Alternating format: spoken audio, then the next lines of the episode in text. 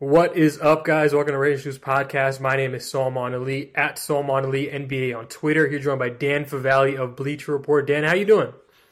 I am doing well, Simon. How are you doing? I'm doing well. I'm doing well. Uh, congratulations on the new place. Uh, looking great in the background. You look very stressed, but I'm I'm happy uh, that you finally moved in to this. Uh, it's been a stressful couple weeks for you, right? You've been do, you've been doing this for like two weeks, moving back and forth.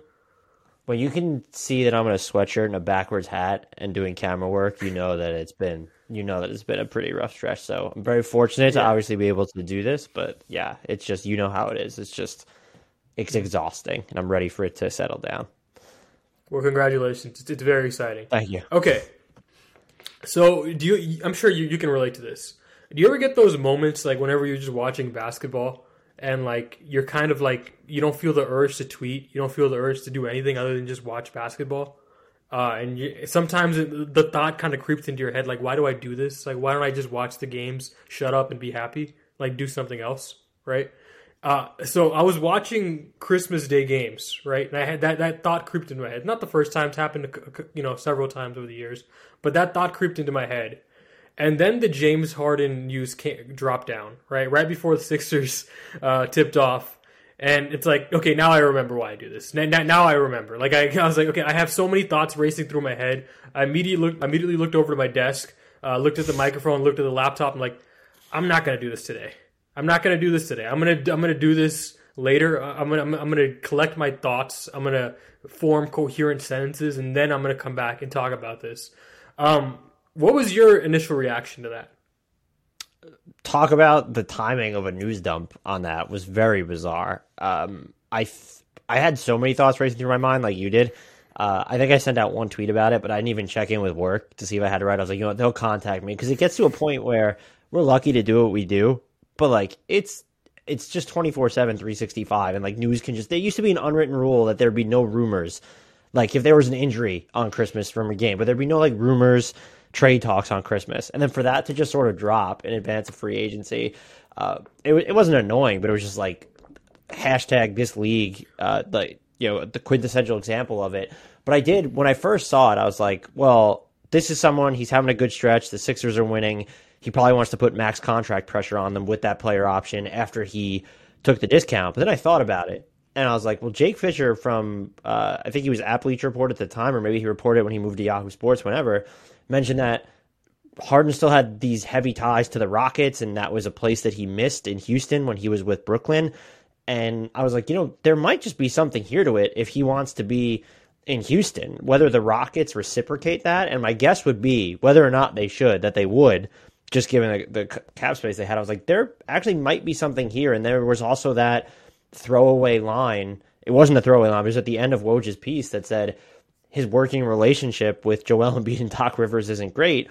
And that also made me remember James Harden had like the run of the place in Houston. Like they catered to his every whim, and basically, for the most part, rightfully so. He was so important to that franchise.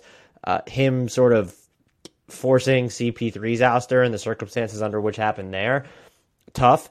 And then you start to think about, well, he's really good friends with Eric Gordon, and they've just been insistent on not trading Eric Gordon. And so just the more I started to think about, it, the more I talked myself into this being not just some topical rumor that was able to capitalize on this Christmas Day showcase and you know a news cycle where the attention would be focused on it. But I was like, this might be something that we need to watch for as we head into the summer. Right. So, uh, like you, like I was definitely surprised, but it also, you know, I the first thing I thought of was obviously I, I, I was reminded why I do this. Second thing I thought of was like like I'm reminded that I live in, in, a, in a bubble of sorts, right? In, in, terms of the Houston media market, in terms of covering this specific team, because Rockets fans have sort of been talking about this as, as a possibility in hushed tones for like a couple years now, right? Um, I wrote I wrote an article back in September uh, about this, and this was not like I was not the first person to raise this publicly, right? Like this has like been talked about by other people on different uh, other platforms, right? Um, and I remember I remember talking about you know all the links to Houston and James Harden, all the links that he still has to the city, and I I, I read everyone's reaction to this news, and I'm like, oh, people just don't get it, right? People just don't get uh, his relationship to the city. So a lot of things bothered me about the coverage of James Harden when he was in Houston, right? I've aired a lot of that on the show several times, so I'm not going to get into that. But one thing that did bother me, and I'm guilty of it because I didn't also I also didn't talk about it much, is when Harden was here, we always praised certain players for their loyalty slash attachment to a specific city, right? Whether that's Westbrook to Oklahoma City, Steph Curry to the Bay Area, or like Dame to like Portland, right? Uh, Bradley Beal to DC, whatever. You can keep going and going with this, right? You get the point. All these players were kind of praised for that bond that they had built with the city, right? And James Harden had a similar connection to the city of Houston, and nobody outside of Houston ever really talked about it, right? It pretty much only came up when he was signing an extension with the team, which he did three times. And we still weren't talking about it enough, right? Like, Harden loved the city. Like he threw down roots here. He, to this day, he still has loved ones that live live here. His charity organization is based here. Um, he hosts a celebrity sport tournament here every year uh, that gives money to underprivileged kids in the inner city. He hands out backpacks and school supplies to kids before the school the school year starts up. He still does that every year, even after he left. And all everyone, all anyone ever seemed to talk about when he was here was like, "Oh, James Harden really likes that nightlife." Uh, or had he had his jersey retired in the strip club. Like, no man, like that's not all he loved. Like he loved this city. He embraced the people. He embraced the culture, the food, everything about it. Yes, the nightlight too, right? He donated a ton of money during Hurricane Harvey. Uh, I covered events where the guy would literally build a basketball court outside for kids in a really rough area of town, right? And I don't mean to go off on this tangent, but I, I say all that to say, like, I don't think people should be that surprised by this because his bond to the city is really that deep. He was kind of an adopted child in that sense of the city because he, he, first of all, he wasn't born here, wasn't raised here, didn't get drafted here. He got traded here, right? His third year into the city. So I, I kind of understand in that sense why it wasn't talked about, right? If, if he was just drafted here and he played his entire career here, I would I, I think it would get more coverage. But he was it's kind of awkward. He came here during his rookie contract played eight seasons here. By that point, it felt like he'd been here the whole time, but he he hadn't been, right? So I, I don't know, like he he he developed this strong connection to the city, and I think it's gonna that fallout that you know it had, right? Like you would think that would turn a lot of people off to James Harden in the city, uh, because that was probably one of the ugliest player team fallouts in NBA history, right? In regards to the press conference, not showing up to training camp, uh, going to Atlanta while his team was in the bubble. Like it, like if you're if you're surprised that these people still rock with him after all that, I don't think you should be, uh, because the prospect of him wanting to end his career has always been a reality. Um, here's here's what he said when he left on Instagram. So he posts his Instagram video, right? Like all his major highlights from the city. Clearly did not come up make that video himself, but the caption was his own words, and I could tell because I'd interviewed the guy a thousand times. This is what he said. I gave my mind, body, and soul in hopes of bringing glory to the city. I fell short of that, and I and for that I am forever indebted. It is far from goodbye as I pay all my debts. TMC H Town. So TMC that that stands for the marathon continues, right? It's a, it's it's from a rap song, and he he clearly hints there that he might he may come back to the city one day, and I'm assuming by this sentence he wants to come back in his prime, because how how else are you going to pay your debts back to the city? Uh, I'm assuming he's alluding to bringing a championship back. Now I'm not sure if he meant it that way. It it just reads that way coming off of it, but it always felt that he would leaving he was leaving the window open when he left. He was leaving the window open. I don't think this was like his master plan to let Houston like load up on all these young players and picks and assets and have all this cap space, but I think he did eventually want to come back here before he was start, he was starting to really decline. And I think um, this summer was a natural point for that start to start happening, but I was surprised too by the timing. December like we're six months away from free agency. His team is playing really well. He just came back from injury. Uh, this was an odd time for this news to drop. Yeah, it was for sure odd. I don't know if it was just opportunistic, just to sort of remind the Sixers that he has options one and two, like you better take care of him in the next. He took the the pay cut so that you could get PJ Tucker, that you could get Danuel House, that it could help with the machinations of the De'Anthony Melton trade, so that you could work within the hard cap. So I could kind of see it being that. Um, or that, or I could just see it being like this. Like you said, this has been floating around out there for a while. I honestly was ignorant to it. Like I know the Instagram post, I know his ties to Houston, and I thought maybe if he's going to retire, or was he referencing like he's going to try and buy the franchise from Tillman Fertitta one day so that they have an uh, an owner who might want to spend?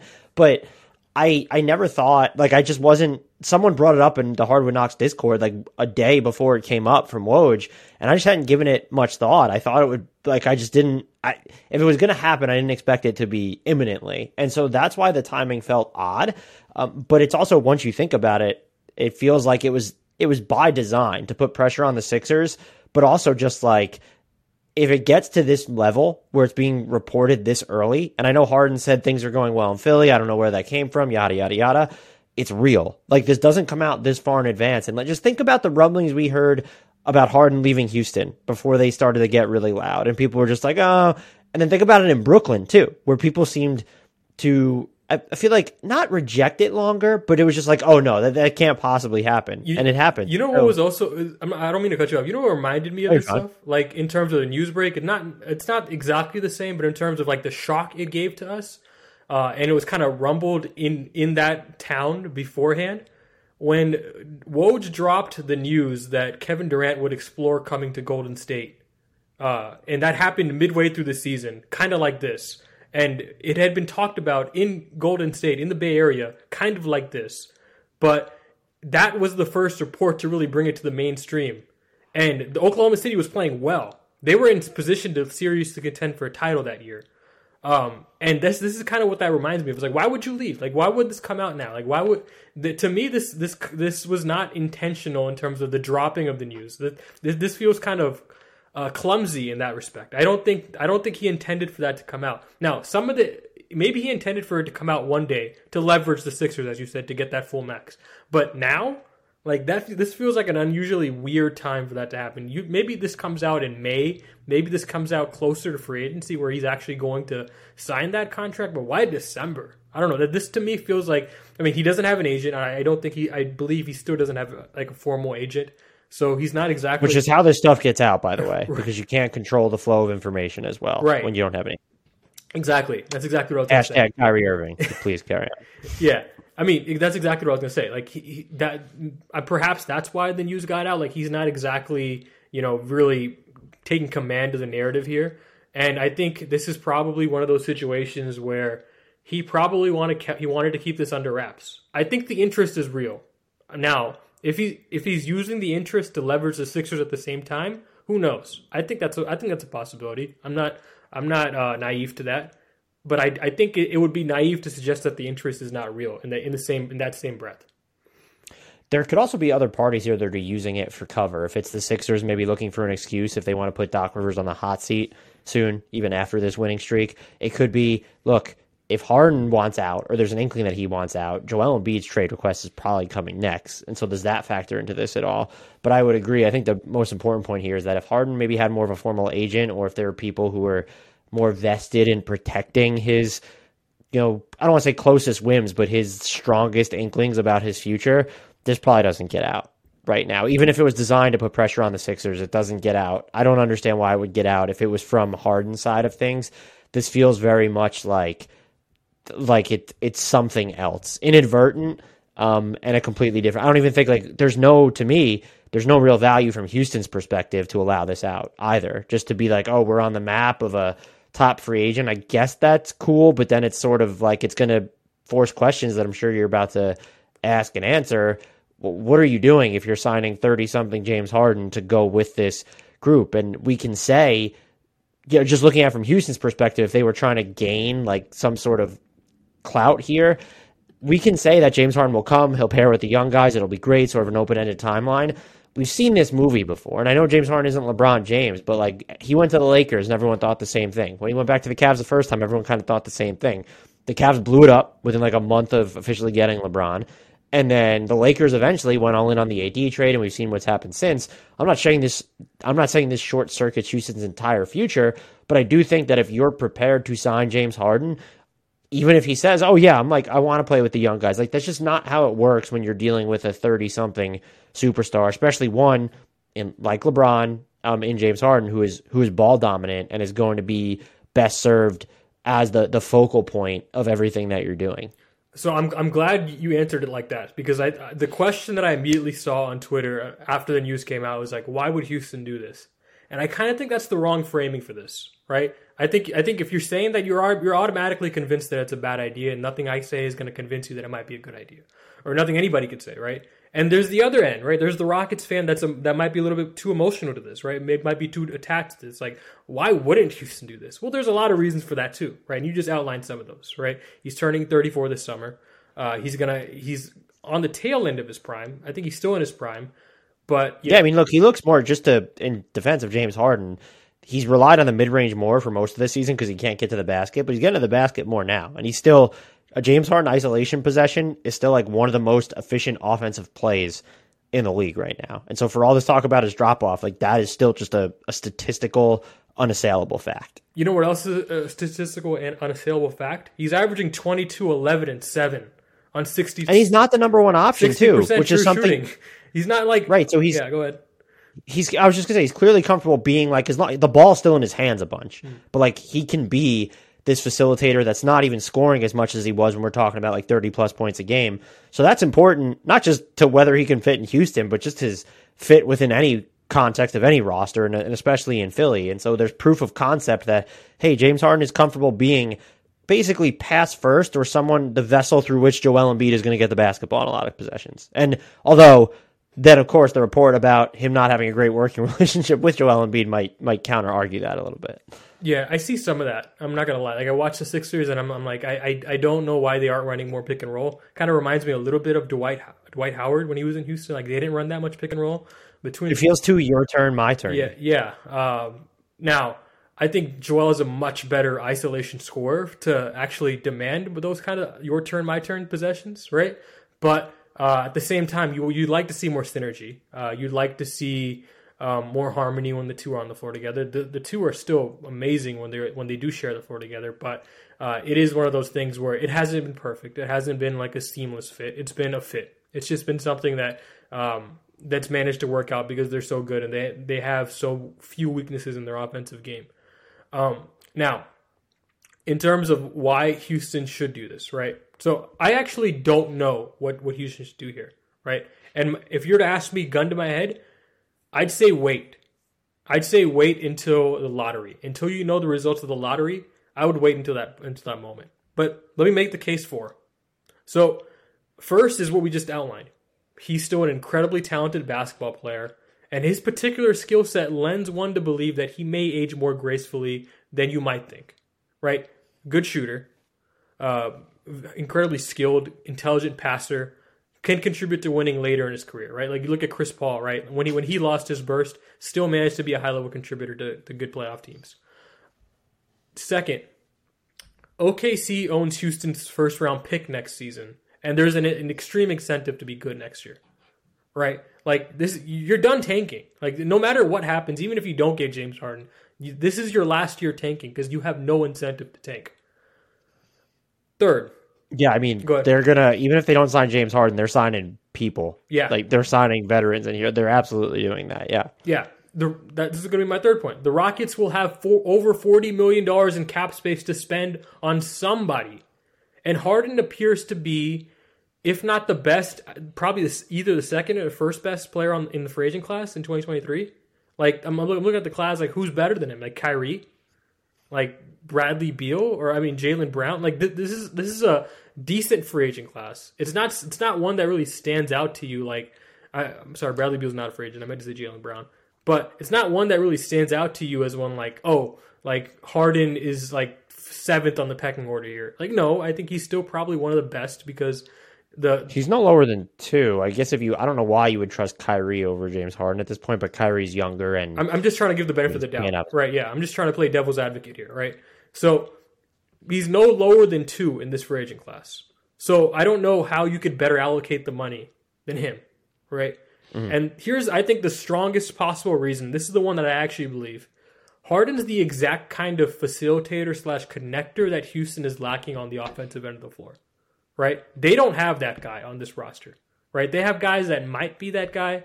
Like I think I, out of everyone on the in the in Houston's core, I kind of think Sengun is most optimal to at least try to be that guy. But I, I, don't even think he's that guy. He hasn't proven that he's that guy. Kevin Porter Jr. I don't think he's that guy. He's had a really strong stretch here. Uh, I I don't think he's someone that I am passing up on James Harden to uh, you know really lock down lock in on. Like I like him. I would trade him in a heartbeat if it meant getting James Harden. I just think that's that's the difference in talent in terms of even at their peaks, whatever Kevin Porter Jr.'s peak is going to be, James Harden's going to be better at age 36 than that peak.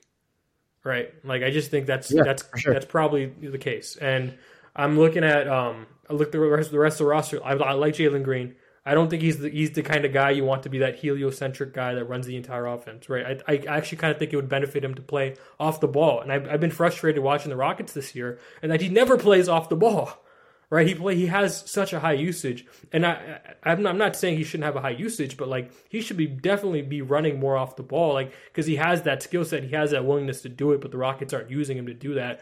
And I think if if James Harden's there, he kind of has to do that, and I think it's a good thing. That actually develops that part of his game a little bit more. Like you know, forcing him into that off ball role, I think would be good for his game, and he can take over. He can just focus on scoring right? He doesn't have to worry on worry about becoming the best playmaker on a championship team. Um, I, I, think that's a very it's a hard ask for him. I even though I think he can be a pretty decent secondary creator, I don't think he's ever going to be that primary guy. Harden is right. We know Harden is that guy, and Harden can just worry about facilitating.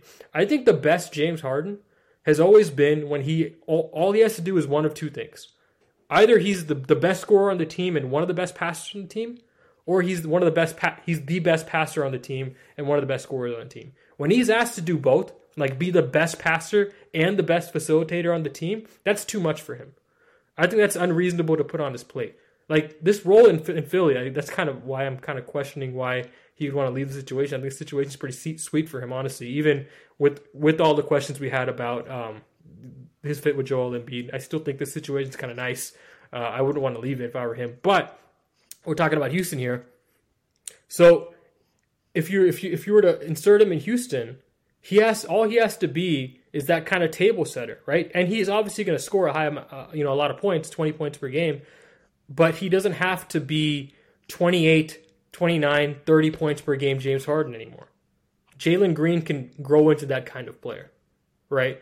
Uh, and I think that's kind of what I envision for like the ideal version of a James Harden lands in Houston scenario. And you're right, they do have to leverage some of their future when he lands here. That's just the reality of it. Your timeline gets forwarded when you get a player in his 30s, right?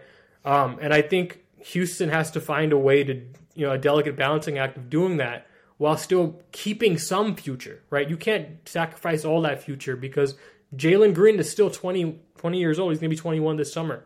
That's not someone you want to surround with 30 year olds, like in a snap, right? Maybe surround with guys in their mid 20s, guys surround with guys who are in you know maybe a, a high a slightly higher age bracket but still in in that range but not guys like Eric Gordon right? You can't do that anymore. You can't build that type of team around around James Harden anymore. And if James Harden wants those guys around him he should just stay in Philly.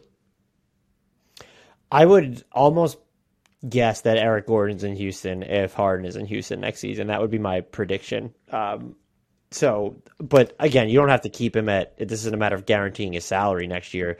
But when it comes to leveraging, you could just re-sign him to a different deal. Whether he wants to stay there, I, I don't know. But maybe he wants to play with James Harden again. PJ Tucker went all the way back to Philly to do it. So Danuel House went went to Philly to do it, and PJ Tucker had a comfy situation in Miami too, by the way. So it's interesting the point about leveraging their future. They might be in a easier position because they have all those future picks from the James Harden trade itself, and because they have cap space, like you can sign James Harden outright and still have plenty of maneuverability to make a lopsided trade where maybe you're not giving up too much tangible equity, but you're almost like you're not having James Harden, Jalen Green, Alperen Sengun, and Kevin Porter Jr. all on this team next season. That's just the fact of the matter. KPJ might be the easy person to move, and then you look at the the salary that number that he'll be working with this summer. That also helps for you know if you're going to make a deal as as filler inclusion, or as you know as, if a team's intrigued by him and wants him under control. But like after that, it's if you're trying to get a top end veteran in here, you there are going to be teams that I don't know who it is. That's the other You're thing. going to have like, to go trade for like Pascal Siakam. Like re- in reality, those are the kinds of guys you're going to have to target. Right. And that's when you get into that discussion, we're not talking about just Sengun being involved. We're talking about those teams asking for Tari Eason. We're talking about those teams asking for Jabari Smith Jr. We're talking about those teams asking for Jalen Green. And so those are those are my three. Sengun's up there, so it's like the top four, but I view like Green, Tari Eason, and uh, Jabari Smith Jr. is like the guys for Houston moving forward. I just I wonder about Sengun's defensive limitations and how much you actually want to run the offense through him. But if you want to call them their core four, whatever, you might have to move two of those guys to get the player that makes sense to I would be shocked if you had to move Jabari and Jalen Green. So but you might have to move one of them plus one of the other guys in addition to picks to get a Siakam, to get a let's just say I'm just throwing a name out here. Like if if Jaylen Brown hits the the trade block in Boston, which I wouldn't expect him to, um, even if you're looking at like to get OG Anunoby in Houston, it's probably going to cost you. You're not getting him for Tari Eason and Alperen Sengun. I'll tell you that right now. If if the Raptors do decide to trade him, and so those are tough decisions to really make because yes, you're getting James Harden and you're making this immediate acquisition, but you are you're not short circuiting your timeline, but you are abridging it and you are putting more pressure, more urgency on yourself. And maybe you don't care as much because James Harden gives you a line to just immediate relevance in a Western Conference when, as we already mentioned, you owe your pick top four protected to to OKC and just not in 2024. We're talking about 2026 too. And so you're trying to plan around that few year window. Um, but it's also not an easy decision to make to decide, okay, well, you know, um, I guess you could decide to, hey, we're just going to keep the roster intact and let James Harden like try and help streamline the development of the young guys. I don't think you'll be good enough to make losing that pick hurt in that situ hurt any less in that situation, especially because what does the defense look like when a team that has Jalen Green and James Harden and Alperen Sengun and even KPJ playing a bunch of minutes at the same time? And so that would be a question. Uh, I would be fascinated to see how they would handle his arrival. What is the what is the spillover move or moves for James Harden going to Houston? And it's tough to understand what the repercussions are. I will say, if it doesn't happen immediately, down the line, you will be making a consolidation trade. That is how these things work. Every time we've seen, no, his star's fine with like just sort of playing this out and around the youngsters and dual timelines, it never works that way. The closest we've seen it come is Steph Curry and Golden State, and that was just unique because they just came off a title And it, Um, it, just- didn't work. Like right now, it's not working. They're a 10 seed, right? It's not working right now, but he's so low maintenance to where like they're not going to trade Kuminga, Wiseman, or Moody. This like it's just pretty clear. Maybe in the summer though, like do you look at moving Jordan Poole at that point to maximize Curry's timeline? So they're not even immune to it totally, and they it worked for them. They had their two year gap year, and you could argue that nothing worth like you you end up with Andrew Wiggins, so that becomes a huge part of your title run. But like you were in such a unique position because you were coming off a dynastic run. You still had Steph Curry, Draymond Green, and then were able to get Andrew Wiggins. So like you didn't have to give up on the dual timelines yet. You might be tracking towards that. We don't know yet for sure. But these things just don't work out that way normally. We've seen it twice with LeBron. We've seen it with other veterans when when they change teams. And like we've seen it even with teams that are younger but believe that they're just so close that they have to go all in. Look at look at what Cleveland did with Donovan Mitchell. Look what Minnesota did with uh, Rudy Gobert. And the Rockets core has not been together that long, but when you start owing your own picks, which neither Minnesota or Cleveland did at the time, I know you have other picks coming in, but that is going to change the way that you view the transactional process and your own timeline inherently. Now, cake in 34 year old James Harden into that mix, and it's going to change it even more. Right. So, you know, I just went over the cases for. Let me go over the the cases against real quick because I think it's equally as strong. So Harden's going to be 34 years old next summer. I mean, this summer, and there's a reason to be optimistic about his game aging, but that's not a guarantee, right? There's also injuries that could complicate his aging process. Hamstrings, man. Yeah. Harden's presence could take away from the development of Alperen Sengun. Uh, I think that's that's a his Alperen Sengun's development's already in questioning with a bad coach, right? Imagine having uh, even more usage taken away from you, right? And he's it's, it's likely going to, as we talked about, it's likely going to force the organization to start selling prize assets at a discount so they can pivot to a win now mode.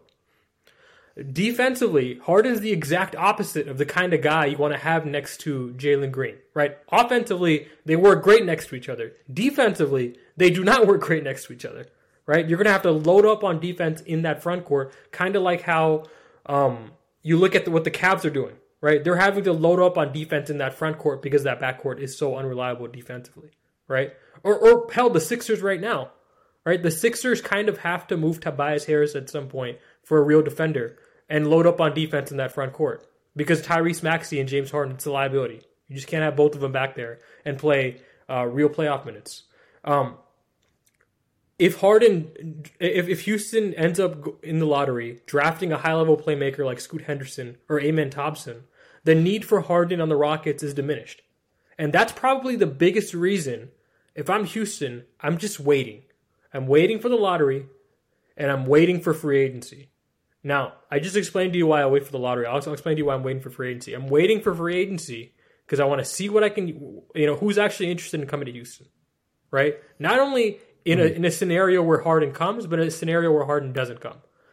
If I'm not spending it on Harden, who am I spending it on?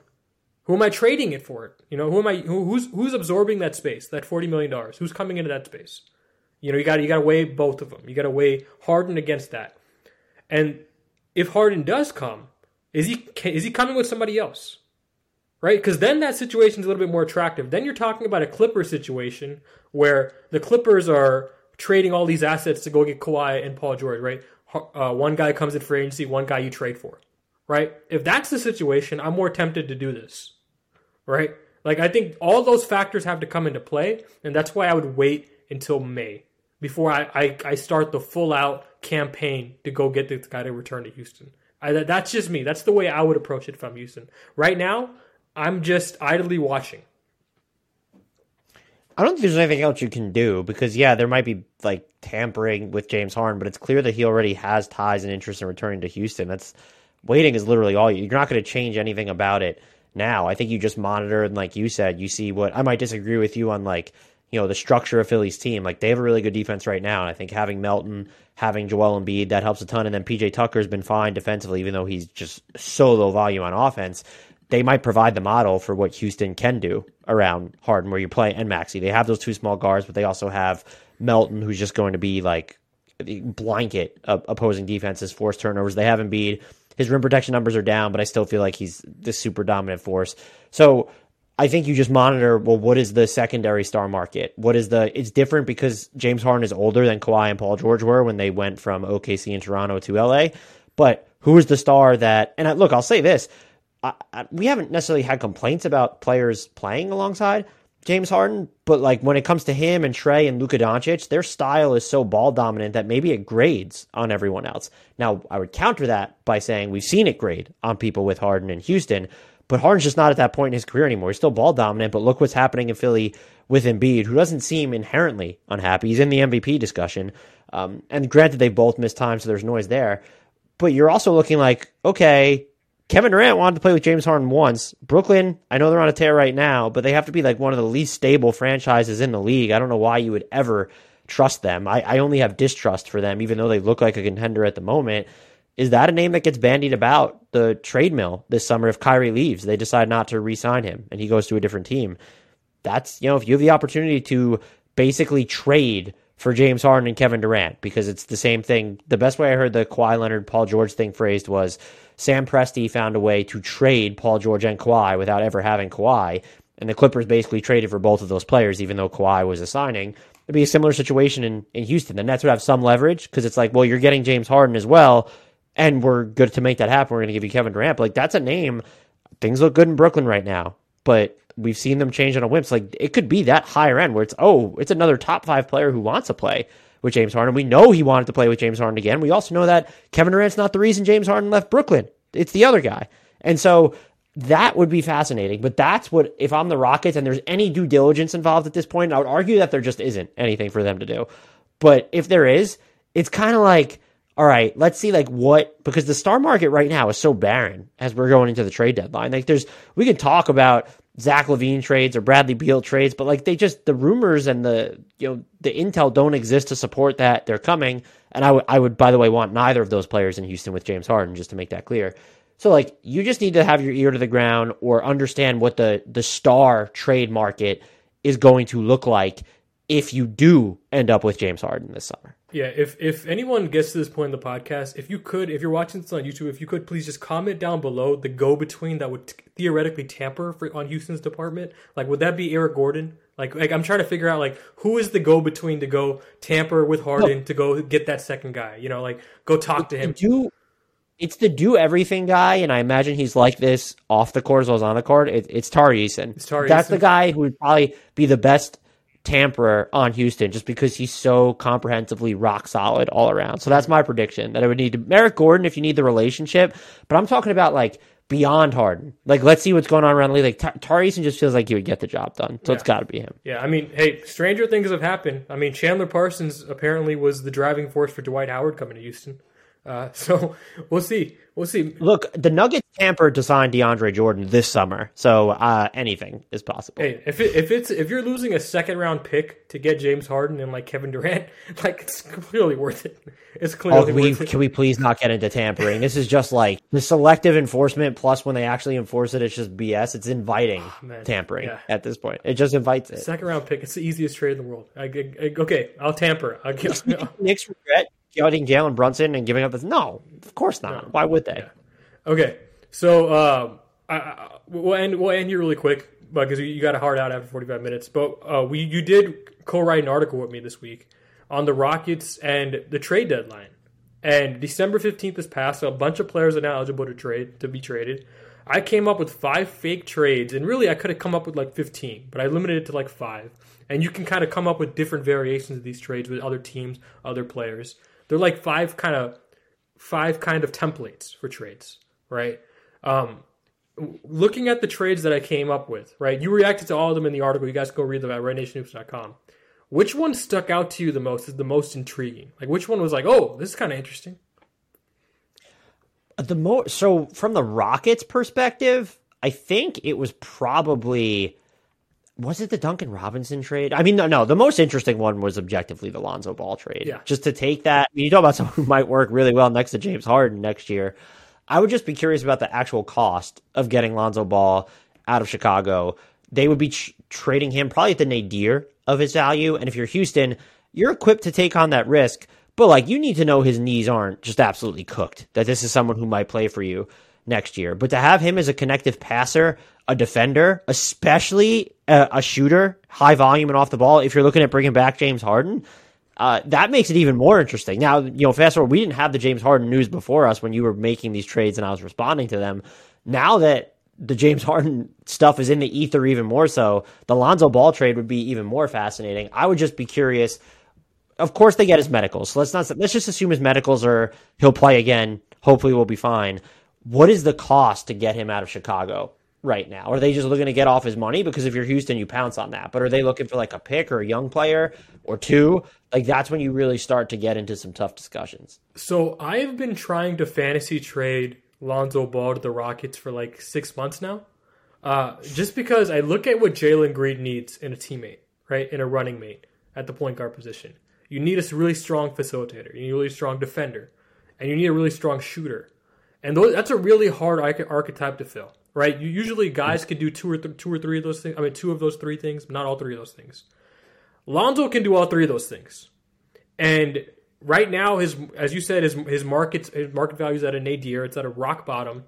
And if I'm Houston, like I, I threw a low ball offer in here. So the offer I gave was Eric Gordon, Bruno Fernando, Kenyon Martin Jr., and Brooklyn's first round pick. So not even one of your own, Brooklyn's. I'm not sure if Chicago accepts that, but that at this moment in time, just the reporting that comes that's coming out about Lonzo, it's so scary that that might be on the higher end of what I'd be willing to offer, just because of how risky it may end up becoming. And he's a flight risk in 2025, so he may leave as quickly as he comes. So I would just be very careful about stuffing that that that trade with as many assets as you possibly can.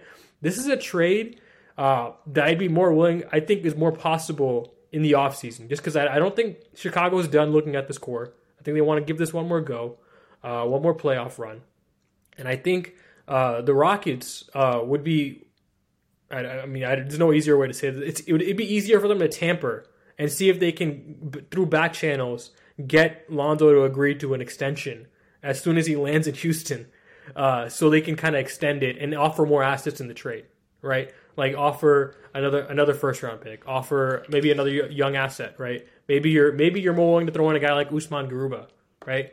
Um, or like whoever, right? Name the name the guy on the Rockets that uh, is, is first round pick ish in value, right? That's the kind of that's the kind of thing I would consider doing in the offseason if I'm Houston. And Rockets fans listening to this, listen, you're gonna have to make consolidation trades. Like that that was kind of the genesis of this article, right? Like I wrote about cons- consolidation trades two weeks ago, and this this article is kind of like me hammering it home. Like you need to make a major trade to make to kind of get rid of these assets. There's a lot of young players here that just aren't all going to be part of Houston's long term future. Even if Harden's not going to come here, if even if they're going to continue on this path, they're not all going to get long term contracts. They're just not. So if you're Houston, you got to take this opportunity, package a lot of these guys, and get some value, get some aggregate aggregate value. And Lonzo is the perfect kind of consolidation prize that I would, you know, do everything in my heart to go to go after. I, that, that's just the guy. That's the guy to me that kind of ties this whole rebuild together. And um, I don't know. I, I, I love the idea of him starting alongside Jalen Green. He makes a lot of sense.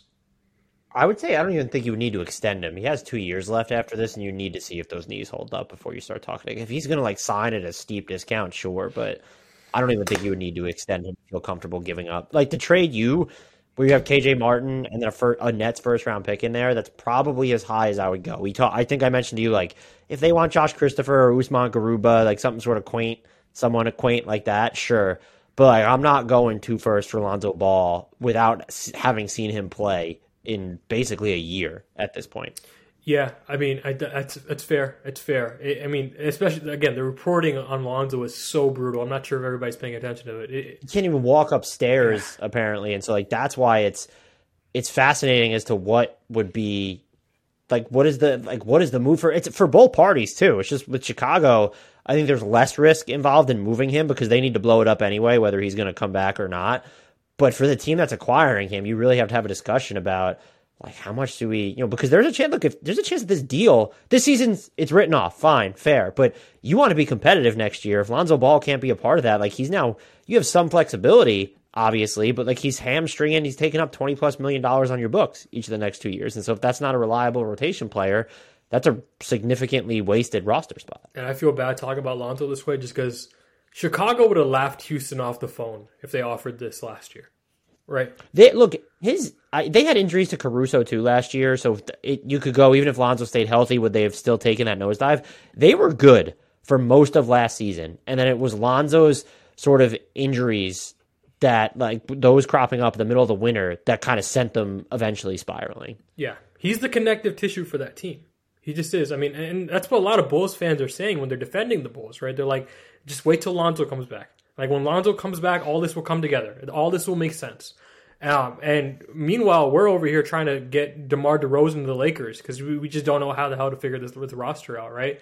And I think that's kind of the that's kind of why he makes sense in Houston. He is that connective piece of tissue pretty much everywhere he goes. Uh, I, I, would I just think he's a brilliant guy to go after. Um, I I would be more uh, I would be more likely to include another uh, young asset uh, than you are because uh, I just I just like Lonzo a lot. Uh, I just I think he's uh, I think he's perfect for this Rockets team. But I understand. I understand the the risk. I would include KPJ for him if we're but like if you if we're talking Eason. Yeah, is it Green and Jabari are off the table? But like, would you include Eason or Sengun? Eason would be a hard no for me, just because he's so scalable. If the Bulls for some reason wanted wanted Jae'Sean Tate, I, I guess sure. Like you can talk. What's KPJ's value right now, in your opinion, market value? Uh, I think well, one, it's tough because of the way his extension works, just in him being moved now. But I don't think I think teams would view him as at least a net neutral okay. asset, just because you're that contract is so team controlled over the, the over those first uh, two years, uh, three years, because the final year is a team option. So I think a team that wants some like microwave scoring and then the secondary passing uh, and just a jolt in the half court, and maybe even someone who's just you know has the um, is just long enough to maybe guard up if you need him to, or work in smaller lineups. Let's say. Uh, I think teams would take a flyer on him. I don't think you're getting a first round pick for him alone, but I think that he has actual value around around the league because of the type of contract he signed. And it's almost just like not only is under team control, 18 million is a great number to just throw into a trade if you need matching salary. Yeah, I mean, like I- that. that I'm glad you phrased it like that because that's exactly how I was going to ask the question. Like, is he a positive or is he a negative value contract? And you kind of mentioned he's. Well, you think he's a net neutral. Um, so th- then I'm not sure if there's that much benefit. There's that much value in including him in the trade, right? I think on Houston's end, it might benefit them long term to just have him out of Houston and open up that, space for Alonso to play there.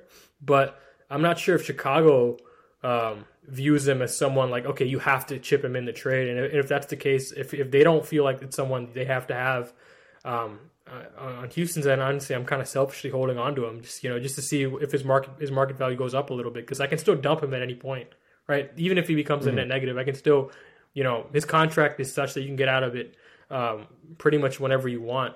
Um, so I, I, I would I would just keep it around. But Tari Eason, that's the one I'm like, nah, I'm not doing it. I, I wouldn't do it if you're including Tari Eason. Maybe if maybe those lower end assets with Tari's the kind of guy where I'm like, no, I just I think he's um he's just probably in the, Not for long, especially. yeah, Yeah, he's just in that tier of guys that's probably just a tad too low to include, tad too good to include in the Lonzo trade. Everyone else, I think, everyone else below that level of Tari, I'm I'm open to it. I'm open to including an Alonzo trade.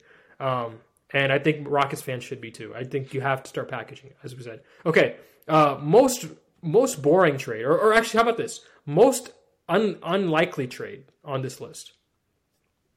Um, I think it's the the Tobias Harris one. Okay. Uh, he's been really good for the Sixers this year, and as I already touched upon, I don't know he hasn't torpedoed their defense, and there are lineups that you can get to where he's at the four instead of the three pretty easily. Uh, and whether it's you know let's use PJ Tucker as the backup five, or you're just going to play your three guards with Melton, Maxey, Harden, Harris, and Embiid, which we have just not seen a ton of this year. And if you're you know you had a first round pick and I believe a swap uh, in 28 and 29 going to Houston in there. I don't think if you're getting back Gordon and you know Jae'Sean Tate and Kenyon Martin Jr. that those are not the players you're trading distant first round picks or swaps for. Uh, they're they're useful for sure, and they deepen your rotation absolutely. And we know how Eric Gordon can fit alongside James Harden. But just to get out of the final year, basically, of Tobias Harris's deal next year, when he hasn't been a like an unuseful player for them, especially as they've had to navigate different injuries, and he's worked well in the context of playing off the stars in general.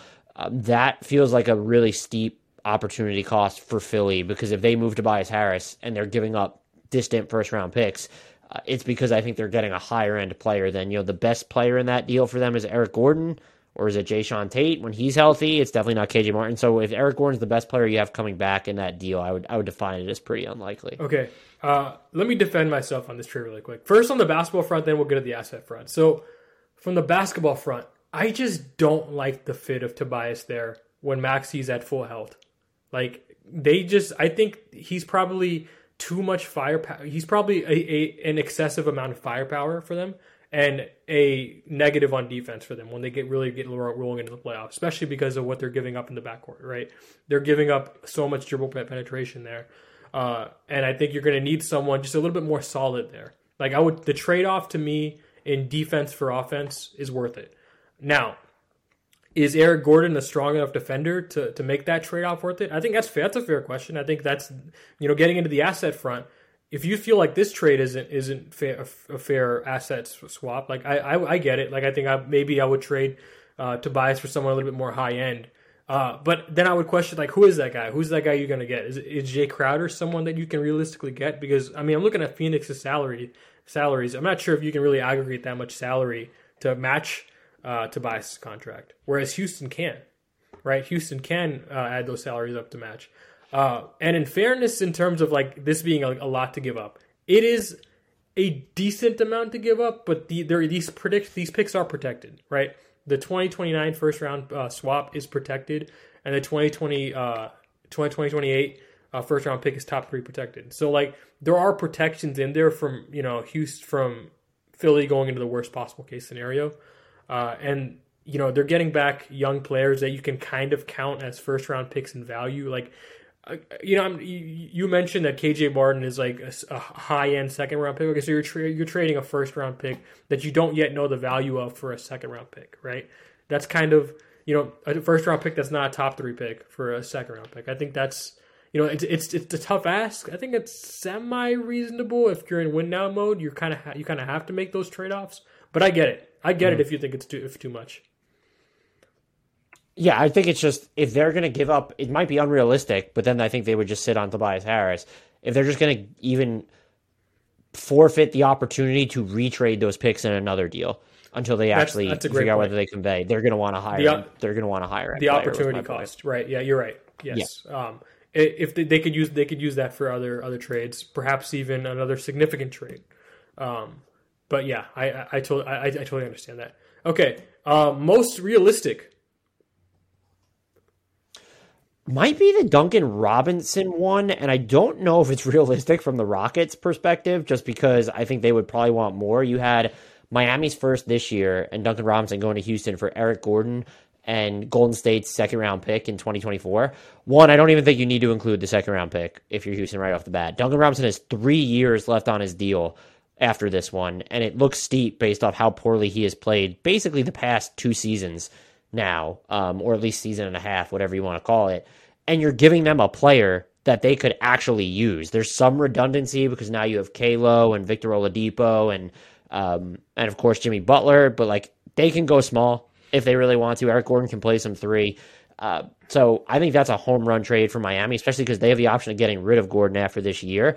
What I do like about it for Houston, though, is you are getting what's an unprotected pick from a team in Miami that's been far from bankable this year. You would still expect them to be good. That's probably not going to be a lottery pick, but it's probably not going to be number 25 either. And so if you want to get another bite at a mid-end draft apple, I don't hate it. I'd probably ask for like Miami's second round pick draft, well, I believe is basically drained. Can you get someone like Gabe Vincent out of there in the just to test him out at point guard? Just something. Can you even get Nikola Jovic? I don't know if they would turn that down hands down. Maybe they would, but the Heat would absolutely do this deal. And if you can get just something else to Houston, um, but again, maybe they want two first round picks uh, back for Duncan Robinson because he does eat into this year's cap space. You go from if you're able to waive Eric Gordon, you can get up to like I don't know what is it like 40 plus million, 50 plus million. Like now you're going to eat into that. That's still max money, but it does decrease your your flexibility a little bit. And so I'd be curious what else Houston would need. I would 100% do that deal though if I'm Miami. And I think you are thinking along the right lines of look, yeah, they're going to be looking to win soon, but one if, if Duncan Robinson can start shooting again, like he's a really valuable shooter. And if you have enough defense on the floor with him, that could work. But it's let's continue to build up this asset base and take bites at the draft apple or just load up our asset cover for when we go and try and make more of a consolidation trade. Right. So, uh, I mean, this trade kind of gets at the heart of what I the point I was trying to make in this article and the kind of question I asked you at the top. I don't think Eric Gordon is worth a first round pick by himself anymore. I think you kind of have to do extra work uh, to get to get that first round pick back from the team.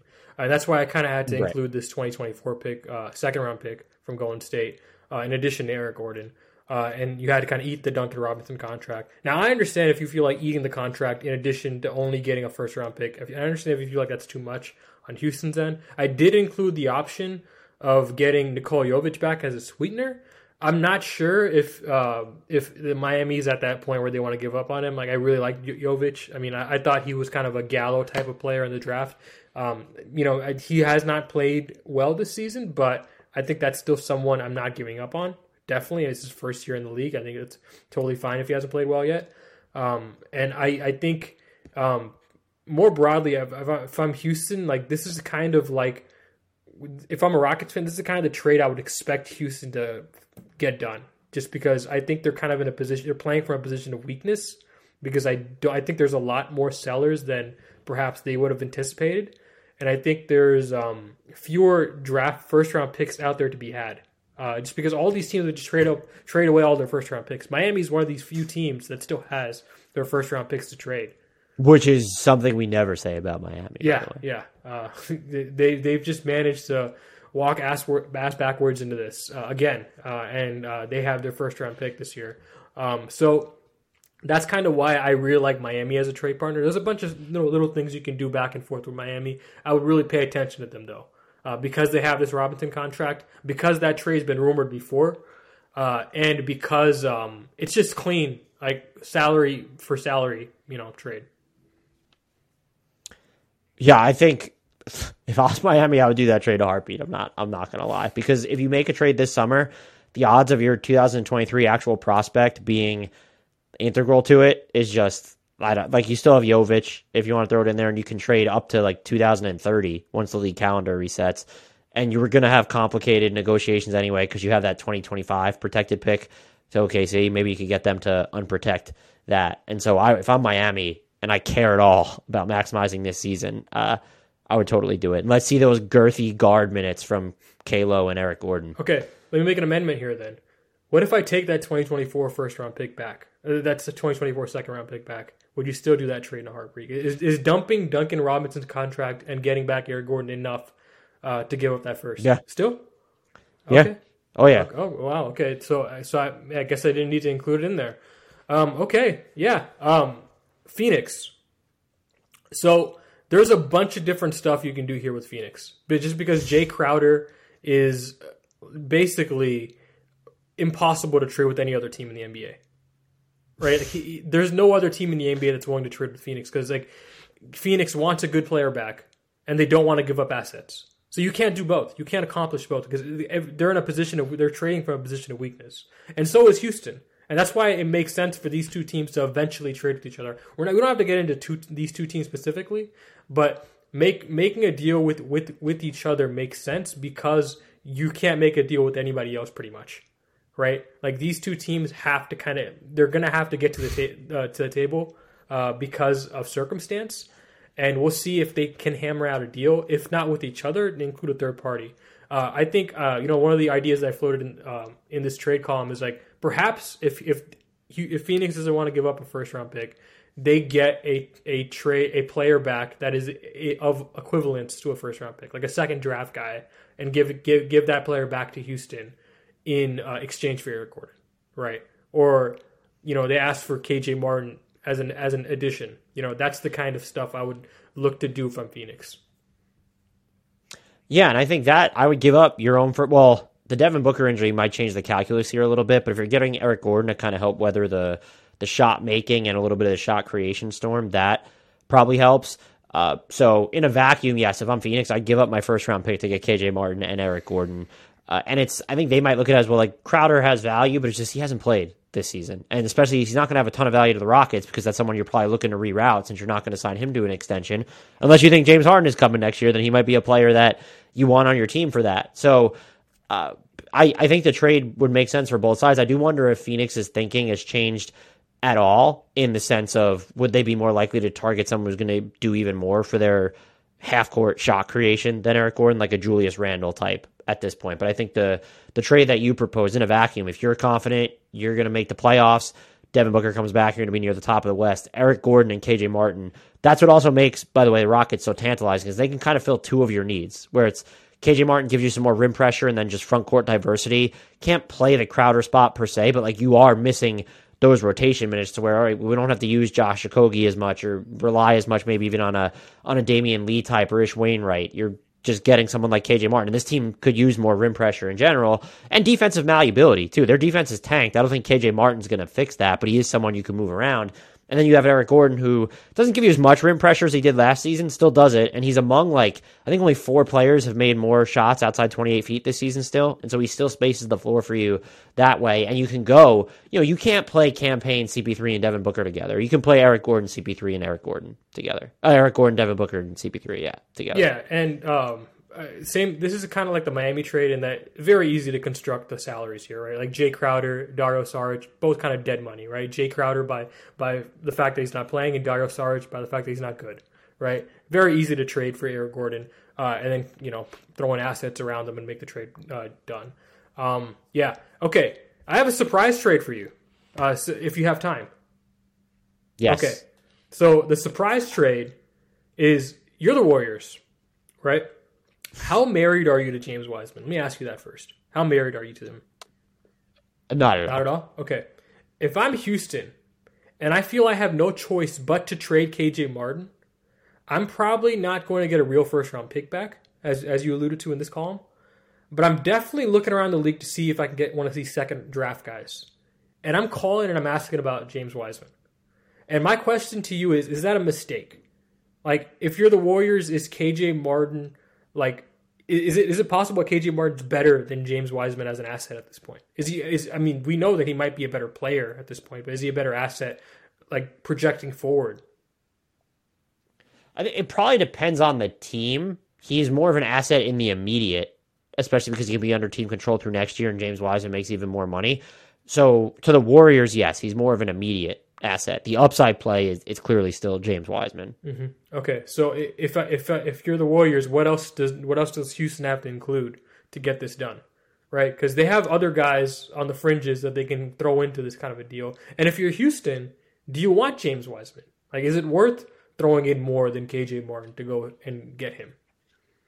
I don't like the idea of having Wiseman and Sengun and Jabari Smith Jr. on the same Fair. team personally. The upside play is interesting. And so if it was KJ Martin, and I guess we're talking about money. So like, what is the matching money going out? I don't actually know their trade exception situation, whether they could just accept. Because if you're going to cut tax off the Warriors' bill, that would help. But I don't think they're built to do that unless I'm unless I'm mistaken. Um, but like you could, I mean, aside from the salary, I mean, that's actually an important part of this is who is the salary that you're willing to attach to him as someone that you're not going to miss. And KJ Martin makes so little. Like you need to probably bump it up to like you're gonna give up. Like you can't really do three for ones. You're gonna give up Jae'Sean Tate in that deal. You kind of you like kind of have happen. to include other salaries, right? And I I think in the original trade that I came up with this afternoon was like Bruno Fernando, Garrison Mathews. Like I, I think I included um, Boban to like just got you, you can make the money work. Sorry. There was tough trades would be tough to make midseason because then the Warriors have to create extra roster spots. Right. They do. But is it worth it to just, you know, give up on this, right? Because I don't think Steve Kerr wants to go any further with this. When I watch the Warriors play, I, I feel like he's out on this, on James Wiseman.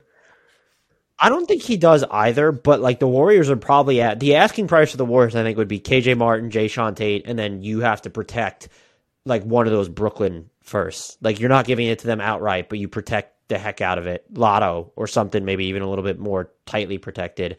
And at that point, if I'm Houston, you, the opportunity cost isn't huge, but like I have Jabari Smith, I have Alperen Sengun.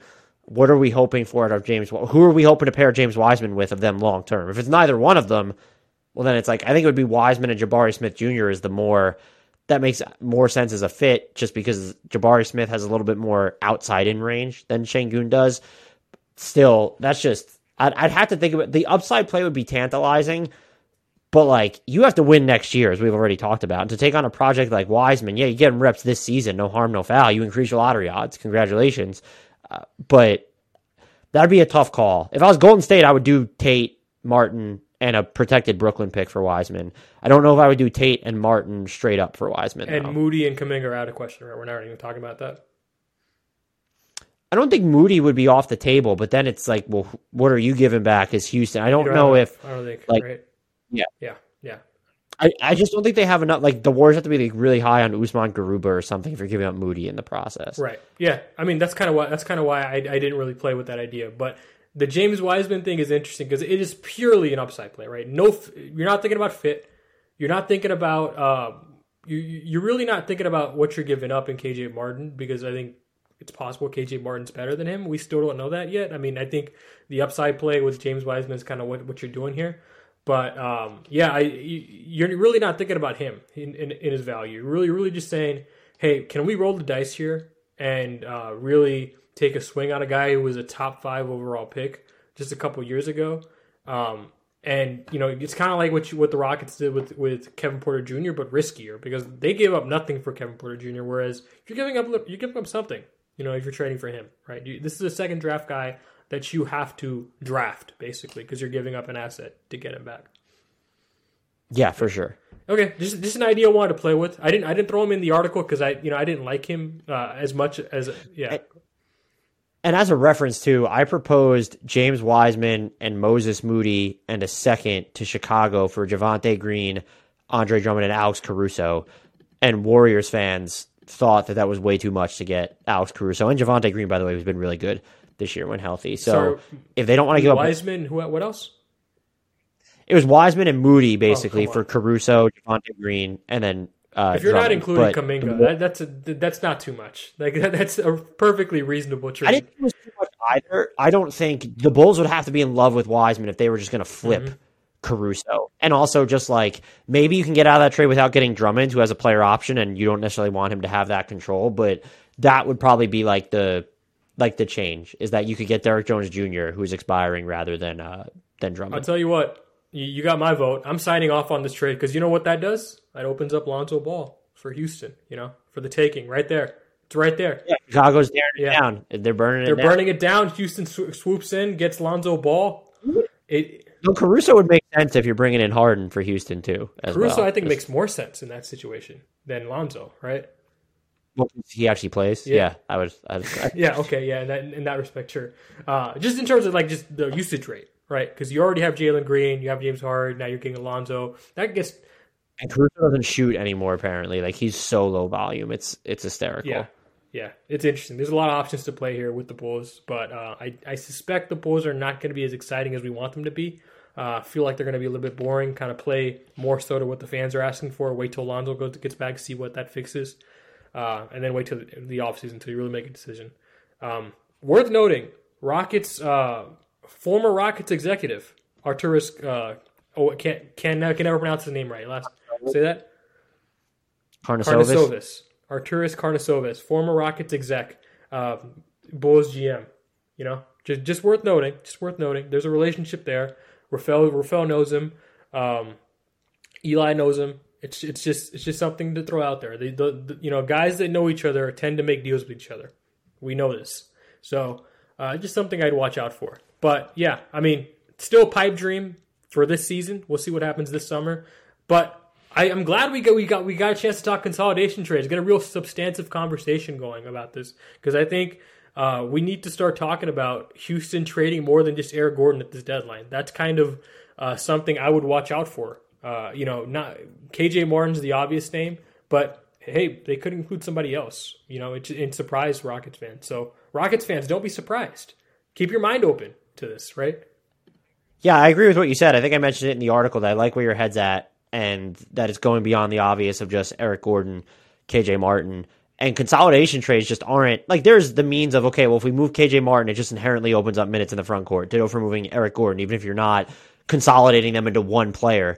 Um, but like branch outside the box. Like if you're, you know, they seem Stephen Silas seems a little bit married to Daishen Nix at points. Like why is Josh like what is Josh Christopher doing still on this Seems roster? divorced Should you be looking Alperen Sengun, I'll tell you that. You know, Right. There's uh, look. That's the. I mean, that's the nuclear one. I mentioned Usman Garuba as someone who showed promise, but there's just not enough minutes to go around. Would you? Are you opposed to? Like, you shouldn't be opposed to moving out Prince Sengun at this point because the way that you're using him. what? What? Uh, Sengun? Yeah, I would absolutely look at what is the value for Sengun if we're not going to use him like the way that he should be used. I would not. I would not. Uh, I would. Tr- I would fire Stephen Silas for a trade show, Sengun at this point. That's that's fair, but I'm saying if you're going to let this carry on, like it's sort of like the Knicks with Obi Toppin. Sengun has been noticeably better, but you are there's and this in Houston it's arguably worse because I don't know that there are players that should be blocked. Like at least you have Julius Randle and Obi Toppin's a one position player. There's people blocking his runway, but Sengun needs to be a higher usage player, and you've been unable to figure out a way to do that. If you're looking at a trade to bring in a veteran and looking towards next season and winning more immediately, I just don't think Shay. I would have Jalen Green and Jabari Smith and Tari Eason as my guys off the table if I'm Houston, and I don't want to give up my own first round pick. Obviously, Yeah, I, I could cut this out off the podcast if you want me to. Just, just letting you. Like, if if you want me to, I can. I can. I can cut this part out of the podcast. Uh, I already have Nuggets fans mad at me, so why not? Let's just go for the. I'm just kidding. know, I'm just. Western I'm just kidding. I'm just kidding. No, uh, it is interesting, and and honestly, I would think a lot, I would think a lot more about Sengun if Harden were to come here. I think I would. I would think a lot more about moving Sengun if Harden were to come here, just because I don't think. It's a move. It's a call you make over the offseason, I'm Mm-hmm. sure. But I think Houston needs to be probably more open to it. If they're they either need to be more open to using Sengun properly in higher volume, or like, okay, well, what are we doing? Because you're going to get to a point. Look, two years in, he's extension eligible after next year. That's what people are talking about with Immanuel Quickley and Obi Toppin in New York, just as more prominent examples. You get to a point where these guys just aren't as valuable because because they're coming up on these big paydays. And no, I, I want to make clear, I would not move Sengun. But like, if you're going to get a really good first trim, or if, even if it's just like if it's Sengun and Eric Gordon for Lonzo Ball, like, do you just consider it at this point, like to make that that math work? Like that might be something that you I'm, could look I, I want you to react to this. So December 26th, Sengun has 25 points, 11 rebounds, 6 assists, 10 to 12 from the field, 4 or 4 from the free throw line, 1 1 from three point range. December 27th, he, he's 0 for 3 from the field and plays 21 minutes. That's how the Rockets choose to re- reward him after a 25 and 11 night, a 25 11 and 6 night, which he shoots 10 to 12 10 to 12 from the field. That's how the Rockets chose. How many minutes did Bruno Fernando play that game though? I think it's the real question. Too much. Too much. yeah. Um, thank you so much for coming on, Dan. Uh, thank you so much for uh, coming on, talking Harden, talking trades, talking a little bit Sengun there at the end, talking a little bit, a little bit Sengun. Can never can never get too much Sengun on this podcast. Uh, where can the where can the listeners read your work and follow you on Twitter? Follow me on Twitter at Dan Favale. That's D A N F A V A L E, and follow the Hardwood Knocks podcast, which covers the entire NBA. It's at Hardwood Knocks, spelled exactly as it sounds. And you can find all my work from YouTube and Bleacher Report on those those channels. For sure. Thank you so much for coming on. Okay, if you enjoyed this video, like, comment, and subscribe, and hit that little bell icon down below to so you can get notified when we upload new videos. Also, if you enjoyed this podcast and you want to listen to it ad free, look at the description down below to find us on iTunes, Google Play, Spotify, and wherever the hell you listen to podcasts. Also, in the description, you can find a link to our newsletter where you can get two articles a month on the Houston Rockets completely free. Free is good. Why don't you like free?